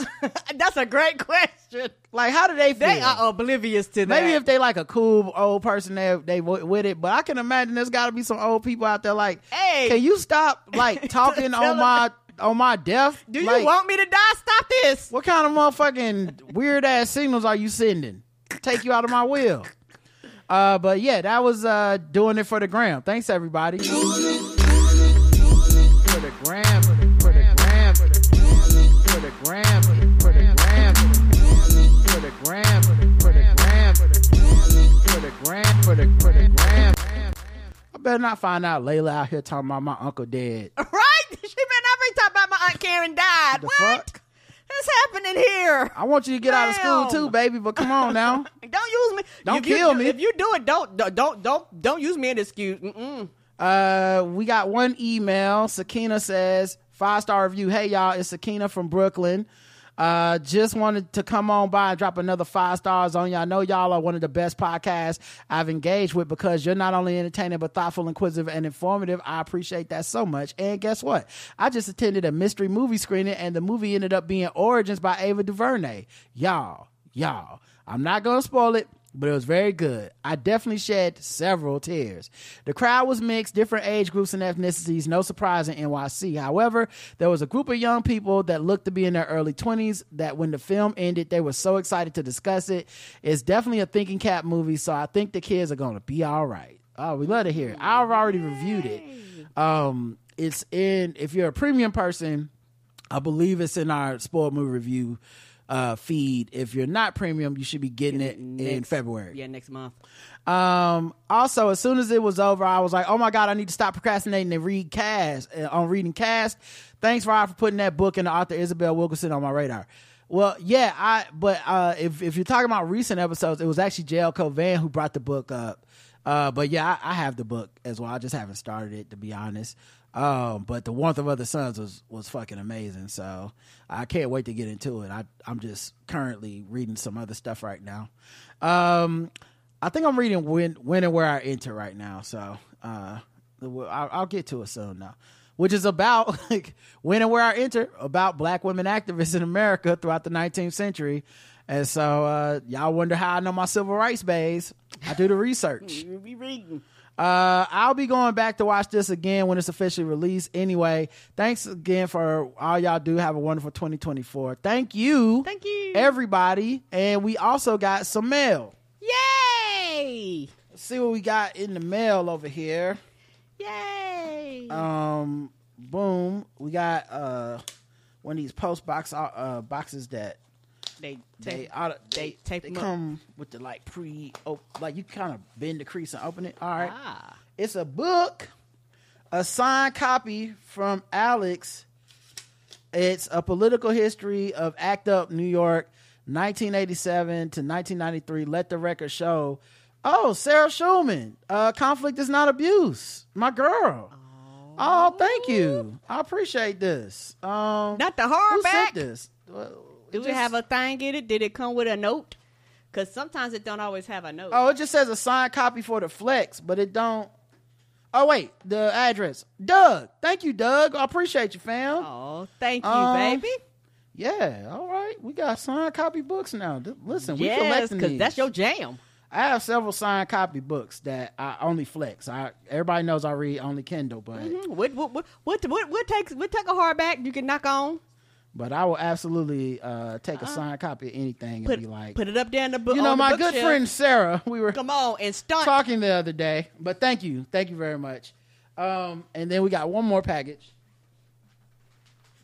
Uh, this is another big USPS thing um, folder. Make sure I don't tear whatever's inside. I Right. don't want no problems. Uh, all right, and then okay, you open this up. We got some pa- a package in here. We got a card in here. Make sure nothing else is in here. Okay, cool. Okay. All right, so I'll read the card first. Um, and I like a card, like an old grandma. it's from Lisa. Lisa, that name feels very familiar. Um, so the inside of the card, uh, the Woodies, aging Ken and Barbie, Nate and Ian, and this is the this is look at this wonderful family. All these little pictures of holiday joy. Y'all look like the the pictures that um they show in like independent movies that are gonna be very emotional about family and stuff. yes, at the beginning. At the beginning before shit get fucked up, they be like, "Remember when we used to be so happy together. having Christmases with the dog and shit?" We loved each other very much. That's before I found out your dad was cheating. Some shit, right? That was before the, the child died or whatever. Fucking, you know, y'all know how them independent movies be. yes, with the plot twist. It says, wishing you the kind of joy and cheer that's merry enough to last the whole year. Oh, thank you. Um, and then she, uh, they also have uh, book recommendations inside. Um, with and uh, hello, gorgeous. I admit I am uncomfortable, deflated. I am in an uncomfortable, deflated mood. Sad, irritated, frustrated the whole game. I'm not sure I can write this year's letter from a place of depletion. I decided, however, to at least sit in front of an empty screen to see that what emerges very Freudian to me. Thank you for joining Doug and I and the kids to see what happens. Dim the lights, please. Barbra Streisand has been on my line, mind a lot, along with Alice Walker, Taylor Swift, Beyonce, and now Virginia Woolf. What I would give for my for a room of my own. I just finished reading My Name Is Barbra by Barbra Streisand, all 966 pages of it. I have loved her uh, since seeing her in movies like Funny Girl, What's Up, Doc, A Star Is Born in the main event. Uh, when I was a little girl, seeing Yentl was a religious experience for me when she sings, Papa, can you hear, Papa, can you hear me? Into the dark, lonely sky. I get goosebumps every time. The psychological punch she delivered in the nuts and uh, the Prince of Tides affected me deeply. Oh, in Nuts and the Prince of Tides affected me deeply. Her politics, her gal to try to do it all, her gall to try to do it all, to be simply superb at her craft. Little Lisa through adult Lisa has been absorbing her messages and learning from her decades. My dad and I even had tickets to see her perform back in 1944, 1994. But she had to cancel due to illness. Through the though she apologized for this uh, on page 822. Thank you, Babs. now that I think about it, I became a psychologist. I always dreamt about p- performing in Broadway and entertained converting to Judaism for a time when I was an undergrad. Maybe Barbra had a bigger effect on me than I realized. And this goes on for couple pages front and back. I'm not gonna be able to read all this obviously on the podcast. Now that I'm looking at it, but uh, I, I love that on the back she puts book recommendations and podcast recommendations. Okay. What are those? I'm just gonna say under podcast recommendations, the Black Guy Who Tips. Draptomaniacs. Okay. Now the rest of the people on this list, I like them too. There's nothing wrong. Ezra Klein, I fuck with Ezra Klein hard. Higher Learning was just talking about that podcast yesterday on the pregame.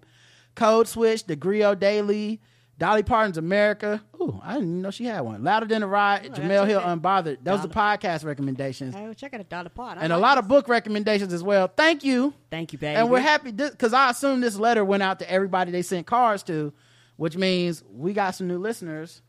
That's uh, that's that's li- they got recommendations. And now let's get to what we really want: the present. okay, it's rap. Look first of all, look at this wrapping paper. Okay, and it's neatly wrapped too. Not like the way I be doing shit, where I'll just be like, "Close enough." Good luck, whoever has to open this. I hope you can finagle through this. Yeah. Oh, good. Good luck, everybody. This will be hard to open. Um. Oh, it's a calendar. Peace calendar 2024. Our future is not negotiable, is what it says. Oh, that's neat. and uh as you can see on the back on it's got all these colorful decorations um so it's about peace and god i would like some this year Yes. if we could just stop like maybe blowing each other up across the world everybody that would be nice and it seems like each month has a different thing the first one says we're in this together the second one is midwives for black lives um Iranian women rise up. Uh, Youth Act for Climate Justice. So yeah, this this is woke as fuck. Okay, don't let Ain't it though? don't let Ricky Gervais see this motherfucking calendar. okay. Dave Chappelle found out what y'all doing, boy. It might be a problem. It's gonna be a problem. Oh, and then this came in it. Okay, this is for us, a specific one. Dear Rod and Karen, I wanted to send this gift as a small token of appreciation for the beautiful impact you've had on my life and the lives of so many others. I've been listening to Black Guy Who Tips for about three years and been kicking myself for not knowing you existed sooner. Girl, don't you don't have a mm. time machine. Mm, whenever you find us, it's on time. Yeah, who knows? Them old episodes you might not have liked. This gift is produced by the Syracuse Cultural Workers, an organization I've supported since the early 1990s. Thank you for your courage you display in putting yourselves out there every single day. Your courage and example help to give me courage too. My husband and I have been together for over 20 years. Okay, over 20 years, gang, gang. Uh, and I appreciate the relationship dynamics y'all share as well. And damn, do you make to make me laugh. Many, many thanks. Please know I'm passing your messages and podcasts on to all my students, many of my psychology clients, and all my friends and family. You do not have to read our holiday letter that is included, but you might appreciate the book and podcast recommendations at the end. Listen, that's exactly what we did. I mm-hmm. realized I couldn't read all of it, but then at the end, I skipped to the bottom and was like, that's me. I do want to read that part. Everyone should know about us. Yes.